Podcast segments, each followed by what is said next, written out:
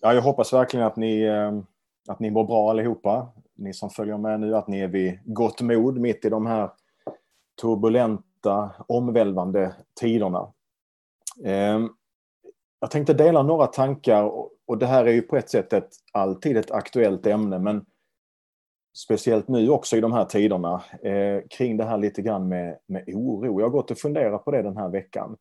Vad det är som gör att vi oroar oss för saker, vad är det som ligger bakom oro? Ehm, är oro bara negativt? Är det någonting som man bara ska undvika till varje pris eller är det så att oro faktiskt kan ha någonting gott med sig också? Så några tankar om det. Jag tänker att vi börjar med att läsa ifrån Nya Testamentet i ett av evangelierna där.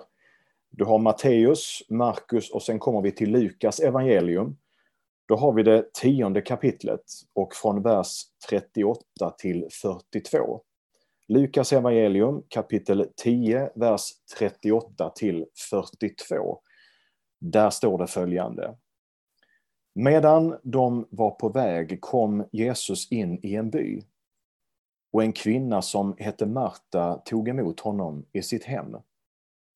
Hon hade en syster, Maria, som satte sig vid Herrens fötter och lyssnade till hans ord. Marta däremot, hon var upptagen med alla förberedelser. Och till slut så kom hon fram till Jesus och sa, Herre, bryr du dig inte om att min syster har lämnat mig att sköta allting själv? Säg nu till henne att hon hjälper mig. Herren svarade henne, Marta, Marta, du bekymrar dig och oroar dig för så mycket. Men bara ett är nödvändigt. Maria, hon har valt den goda delen och den skall inte tas ifrån henne. Ska vi be en kort bön igen tillsammans? Herre, jag ber att ditt ord den här dagen får betjäna oss, komma till oss och lyfta oss, uppmuntra oss, ge oss visdom och insikt, Herre, så att vi kan leva det livet du har gett oss på bästa tänkbara sätt. Också mitt i en kaotisk tid som vi är i nu, Herre, så tackar dig för att ditt ord kommer till oss. Och det ger oss hopp, det ger oss tro och det ger oss förankring. I Jesu namn. Amen. Eh, när jag förberedde den här predikan så kom jag att tänka på en gammal slagdänga. Jag tror man säger så på, på, på i Finland också. Va? Eh, slagdänga, jag vet inte hur man översätter det till, till engelska men vi, vi hoppas den går fram. En gammal hitlåt om man säger så. Då. I slutet på 80-talet så är det en låt som Bobby McFerrin eh, skriver och gör. Och den går på radioapparater eh, konstant 24-7 och det är den här låten Don't worry, be happy en väldigt sån här melodiös eh, låt som sätter sig på en enda gång. Eh, Don't worry, be happy. Och i den här låten så beskriver Bobby McFerrin olika scenarion som kan hända i våra liv. Och så när han liksom beskriver det så är liksom genast responsen då på när du och jag råkar ut för någonting så är det bara Don't worry, be happy. Och det där är ju enkelt att sjunga och det, det är ju det låter ju jättebra, men frågan är, är det så enkelt? Att när saker händer i våra liv, då är det bara, ah, don't worry, oroa dig inte, var bara glad. Jag tror inte det. Jag tror att de flesta av oss skulle säga att nej, så enkelt är det inte att skaka av sig oron. Det är inte bara liksom att lägga på ett leende och så är allting bra igen. Nu är jag bara glad. Det, det får bli som det blir. Det får gå som det går. Eh, nu är vi glada allihopa. Hurra, hurra liksom. Det är nog inte riktigt så. När du och jag känner oro så gör vi det många gånger därför att vi saknar kontroll. Vi känner att vi har inte koll på läget. Saker liksom händer omkring oss och vi oroar oss därför att vi har inte sista ordet. Vi kan inte kontrollera det. Situationer som är svåra att förutsäga. Vi vet inte riktigt vad som väntar runt hörnet så att säga. Och vi börjar oroa oss. Det börjar gnaga inom oss, vi ligger vakna om natten, tankarna liksom kretsar kring det där. som hela tiden ligger där och påminner oss vad det nu än kan vara. Oro per definition, om man slår upp det, så är det att man är ängslig, man är rädd, man har nervositet. Det är att vara orolig. Ängslan, rädsla, nervositet. Och jag tänker att bara en liten fråga så här som du kan reflektera på. När var du orolig senast? När var du orolig senast? Och vad handlade den oron om? Alltså vad, vad byggde den på? Vi vet ju att när vi jämför oss med andra människor, när man tittar på människor så är vi väldigt olika här. En del av oss blir oroliga för någonting som andra överhuvudtaget inte tänker på. Eh, för ett tag sedan eh, när, den här stormen slog igenom Europa, eh, det är någon månad sedan nu, så befann jag mig precis på fel ställe faktiskt. Jag var i Cornwall, sydvästra England och precis när jag landade den helgen så gick man ut på nyheterna och så sa man att nu kommer en storm att slå emot med full kraft och bereda på problem. Och det gjorde att den, det flyget som jag skulle flyga hem med på söndag blev ett dygn försenat. Så på måndagen på, fick jag åka hem istället och det var ett litet propellerplan som skulle lyfta från Cornwall. Och när vi gick ut här på, på flygplatsen för att gå på planet så blåste det rejält. Och när vi satte oss i det här lilla propellerplanet, tvåsitsigt, trångt, så kände man liksom när, när stormen drog fram och hela planet liksom gick fram och tillbaka som så här när vi stod still. Och då är det intressant för att en del människor när man går på ett sånt plan, de är hur lugna som helst. De tänker inte ett dugg på att det blåser utan de liksom sätter sig till rätta och sen bara väntar man på take-off. Medan andra i det planet kunde man ana var ganska oroliga. Det här bevisar bara hur vi människor reagerar. Vi, vi, vi är olika. Ehm, en del är oroliga över coronatiden just nu medan andra verkar väldigt bekymmerslösa. Alltså vi människor, vi oroar oss för olika saker just därför att vi människor är olika. Har du lagt märke till att du har oroat dig för någonting som sen inte hände?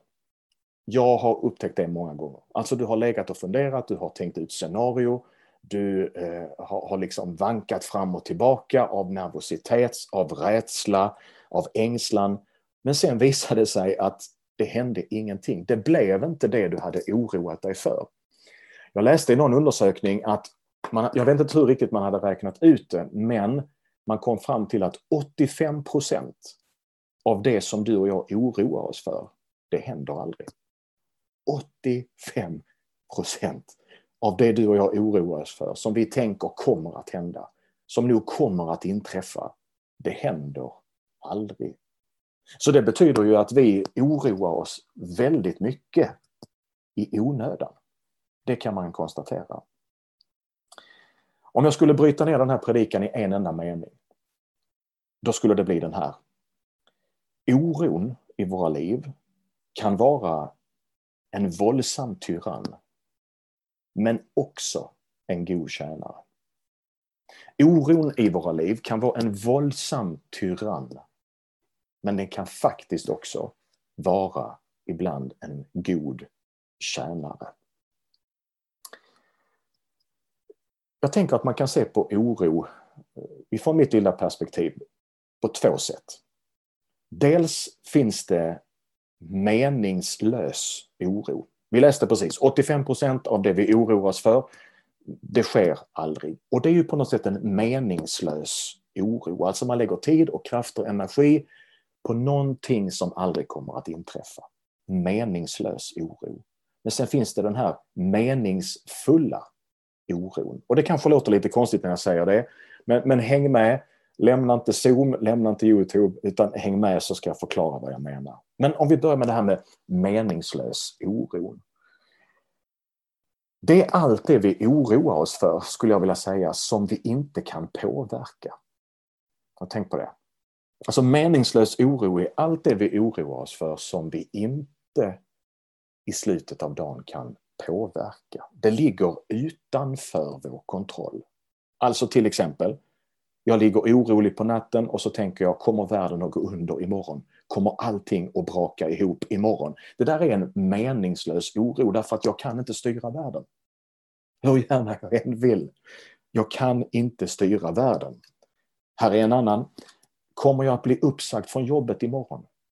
Tänk om jag blir uppsagd? Tänk om, tänk om chefen kommer till mig imorgon och säger om en vecka så har du inget mer jobb här hos oss. Kan jag påverka det?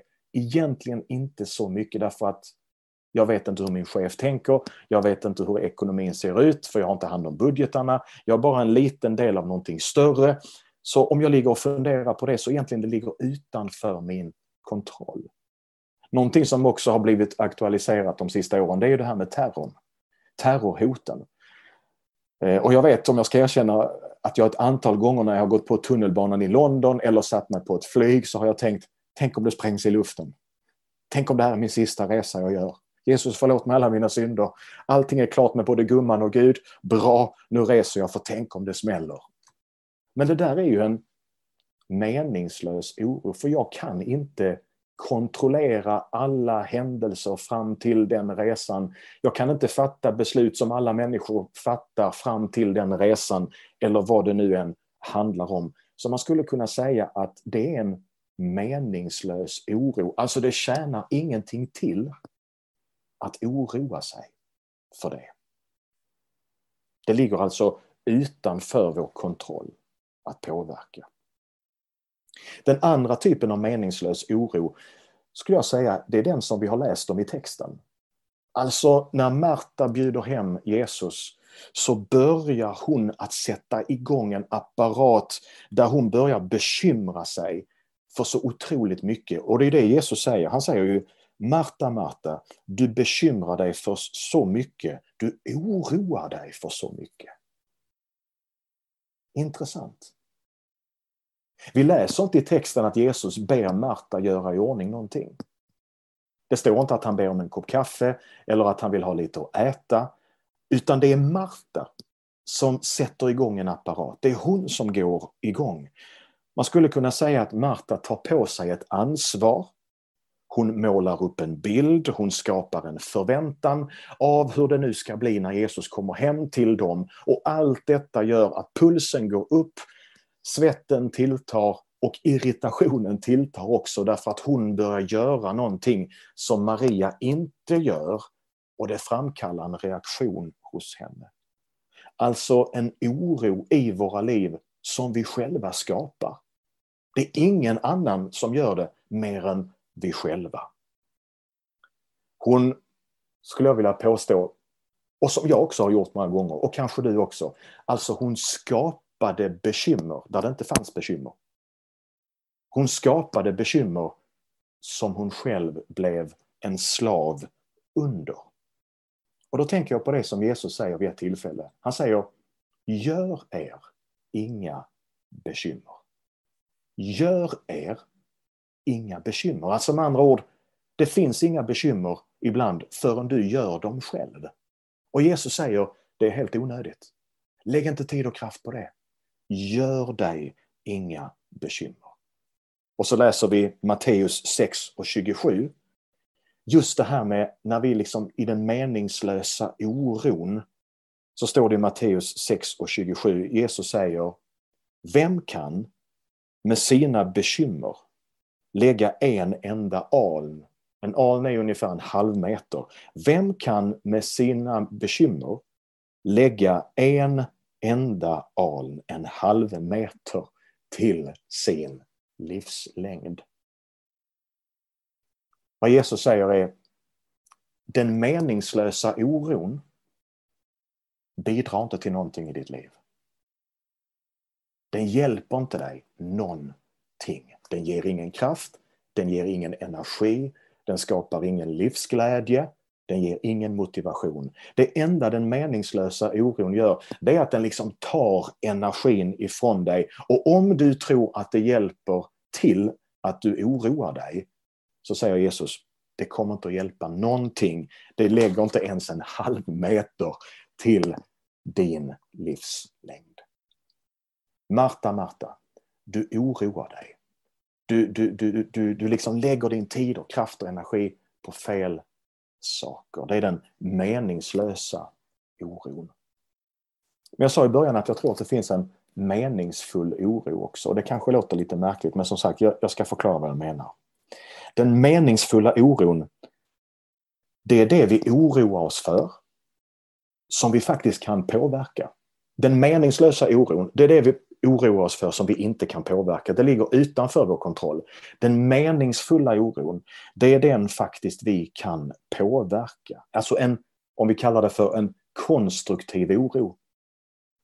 Um, till exempel, låt oss säga att du under en tid går och känner att någonting är fel i din kropp. Du kan inte sätta ord på det men du känner att någonting stämmer inte i kroppen. Och till slut så bestämmer du dig för efter mycket om och men att nu ska jag minsann uppsöka en läkare.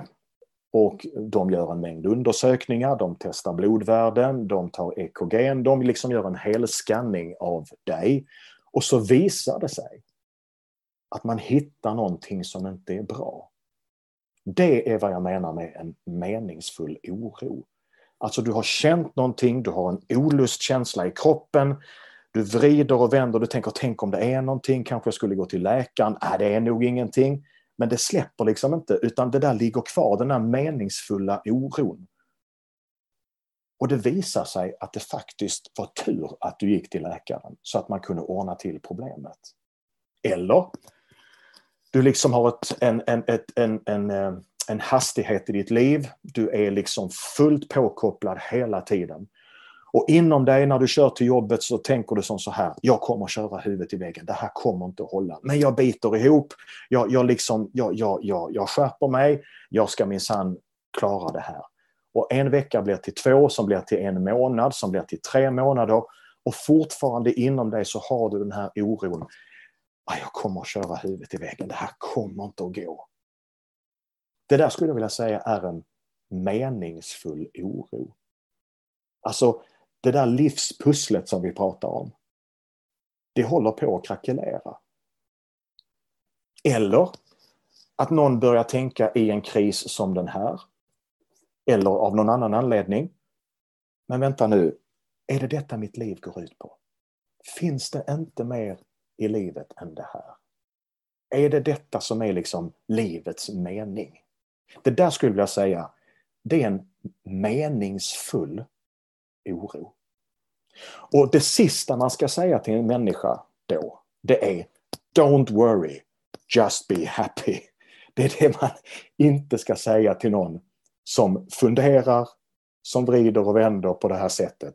Därför att detta är ingen meningslös oro. Detta är en meningsfull oro som i sig har något gott. Även om det upplevs obehagligt. För några år sedan så satt jag i ett personligt samtal som jag ofta gör med en ledare någonstans i Sverige i en kyrka. Och den här personen skriv, beskriver för mig sitt liv. Personen var väl runt 50-55 år vid det här tillfället.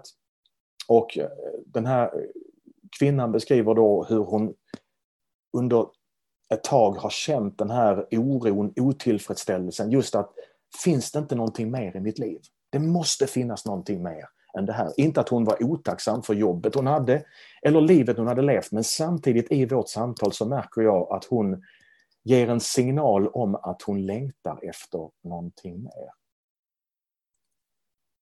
Och så säger hon som så här, en dag när jag tog upp det här med min man och började prata med min man om att liksom älskling, tror du inte att det finns något mer för oss? Tänk om det skulle vara som så här att vi säljer företaget. Eh, och vi flyttar till något annat ställe, alltså vi gör något annat. Tänk om vi skulle starta något barnhem eller hjälpa människor och göra någonting, älskling, helt annorlunda än vad vi gör nu. Så här sa hon, började jag prata med min man vid matbordet. Och då svarar min man mig så här, sa hon. Älskling, nu har du en livskris. Det är precis vad det är, du har en livskris. Och då sa jag så här till henne, jag tror inte att du har en negativ i de här orden då som jag använder idag. Jag sa inte det till henne då, men jag, jag, om jag skulle använda de orden jag har använt idag i min predikan Då sa jag så här till henne. Den oron du upplever nu är inte meningslös. Utan den oron, den otillfredsställelsen, den ängslan du upplever på insidan nu, det är en meningsfull oro. Därför att det du upplever nu, om det är att ni ska starta ett barnhem eller flytta dit eller dit, det är inte den stora poängen just nu. Men det det här handlar om, tror jag, sa jag till henne, det är att Gud har börjat arbeta på dig därför att han vill att du och din man ska ta nästa steg tillsammans med honom i ert liv. Alltså en meningsfull oro. Det är en god tjänare. Jag sa i början att den meningslösa oron, det är en, det är en tyrann. Den, den driver livet ur oss. Men den meningsfulla oron, skulle jag vilja säga, det är en, det är en tjänare som hjälper oss att ta tag i saker. Att prioritera om, att välja att ansa sitt livsträd, att eh, bestämma sig för att ta tag i en relation eller vad det nu än kan vara. Alltså den meningsfulla oron hjälper oss att ta tag i saker så att det kan bli till det bättre. I våra liv men också för de människor som är runt oss på olika sätt. Den meningsfulla oron skulle jag vilja säga öppnar nya möjligheter för oss. Den meningslösa oron, det är en tyrann. Den oron, säger Jesus, du kan inte lägga en aning till din livslängd. Den meningsfulla oron däremot har, oavsett hur det känns, hur märkligt det än kan sägas, så finns det någonting gott i den som faktiskt kan hjälpa oss framåt i livet. När allt detta är sagt nu som jag sagt så tänker jag ändå som så här. Jag tänker på det Jesus säger till oss i Johannes 14 och 1. I Johannes 14 och 1 så står det att Jesus säger till oss idag Låt inte era hjärtan oroas utan tro på Gud och tro på mig. Låt inte era hjärtan oroas utan tro på Gud och tro på mig. Jag tänker så här, varför säger han det? Vad är det som gör att Jesus säger så här till oss idag? Och jag tänker att trots att det finns en meningsfull oro så är det ändå så att vi har en benägenhet att oroa oss i alla fall på ett negativt sätt. Alltså, det är någonting i oss som ändå är oroligt. Vi kan inte kontrollera mycket. Och jag tänker att det kanske just därför Jesus säger det här också. Alltså vi kan inte kontrollera allt. Vi gör vad vi kan. Men sen finns det alltid en, vad ska man säga, en ett rum av osäkerhet, ett rum av där vi inte längre kan påverka saker och ting fast vi gör allt i vår makt. Och till alla oss säger Jesus, oroa er inte. Tro på Gud. Det finns bara en som har kontroll på allt. Och det är Gud. Det finns bara en som ser allting från början till slut innan vi ens har gjort det. Hans namn är Jesus.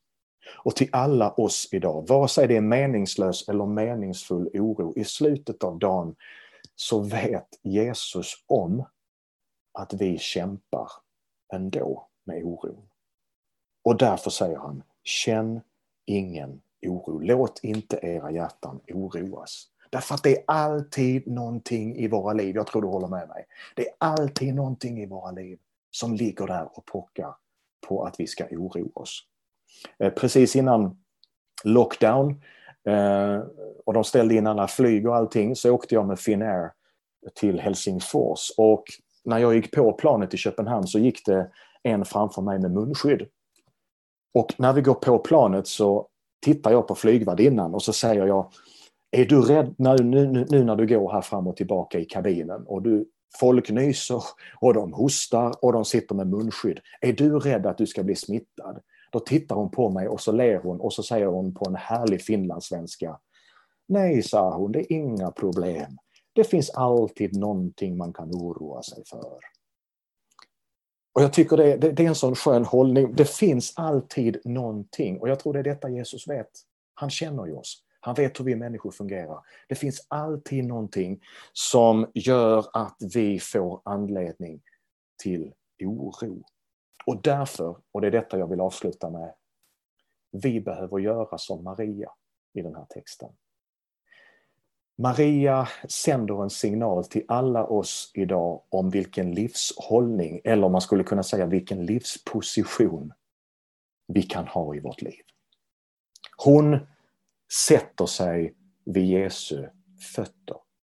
Marta är vid kastrullerna, vid ugnen.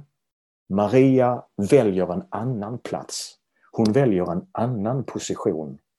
Hon väljer att sätta sig ner vid Jesu fötter. Och jag tycker att det är en bild på att vara i Guds närvaro. Det är att umgås med Herren. Och Jesus säger, Maria har valt den goda delen. Du och jag, vi kan springa runt, vi kan oroa oss, vi kan försöka styra, kontrollera och hålla koll på allting. Men då hamnar vi i Marta. Jesus säger det finns en annan del, det finns en god del. Mitt i en coronakris, mitt när världen håller på att liksom, vilken, vilken väg ska allting ta med ekonomi, med arbete, med hälsa, med allting. Då säger Jesus, i allt detta finns det en god del för dig. Och det är att bildligt talat sätta dig ner vid mina fötter.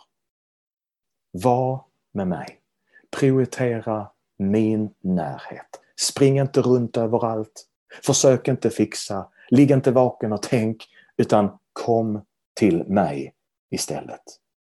När du och jag är med Jesus, för att uttrycka det väldigt enkelt, när du och jag är med Jesus så är det som att oron sjunker och friden ökar istället. Vi, bör, vi drivs inte av oro lika mycket. Ju mer vi är med Jesus, ju mindre drivs vi av oro. Och ju mer, desto mer drivs våra liv av frid. Det sista bibelordet för idag i Johannes evangelium, det fjortonde kapitlet och vers 27. Där talar Jesus om precis det här. Han säger frid, inte oro. Frid lämnar jag åt er. Min frid ger jag er. Jag ger er inte det som världen ger. Låt inte era hjärtan oroas och tappa inte modet. Han lämnar frid. Han ger frid. Det är en frid som är annorlunda, säger Jesus, än det världen kan erbjuda. Det som du och jag söker, längtar efter, det som vi behöver, det som kan stilla vår oro och få den att springa på flykt, det är friden som kommer ifrån Jesus. Och när du och jag sätter oss ner vid Jesu fötter, då får vi frid. Oron, för att summera det här nu, oron kan vara en grym tyrann. Men den kan faktiskt också vara en god tjänare ibland.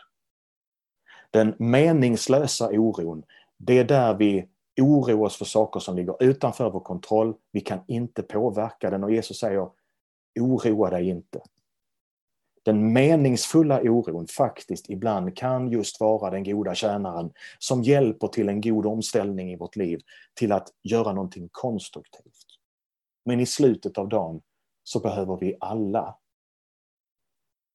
göra det Jesus säger till oss. För att vi ska leva i den här tiden och klara av de utmaningar som väntar oss och står för dörren.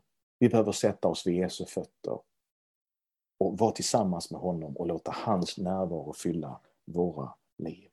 Därför att när vi är nära Jesus, då tar hans frid över vår oro. Så två frågor till oss idag. Den första är att tänka för egen del. Vilken oro liksom har jag i mitt liv? Vad i mitt liv, vilken slags oro i mitt liv är meningslös oro? Och vilken oro i mitt liv är faktiskt meningsfull? Att fundera lite över dem. Reflektera över din oro. vilken är meningslös, men vilken faktiskt kan vara meningsfull. Och den andra reflektionen är, hur ser det ut i mitt liv att jag sitter vid Jesu fötter? Den absolut sista citatet innan jag säger amen, det kommer från en författare som heter Mary Crowley. Hon har satt som så här. Varje kväll överlämnar jag mina bekymmer till Gud. För han kommer att vara uppe hela natten i alla fall. Det tycker jag är bra. Varje kväll överlämnar jag mina bekymmer till Gud. Han kommer ändå att vara uppe hela natten. Det här var predikan till dig. Jag hoppas att den har gett dig någonting, att du, att du har kanske satt ord på någonting, att den har fått vara konstruktiv, att den har uppmuntrat och hjälpt dig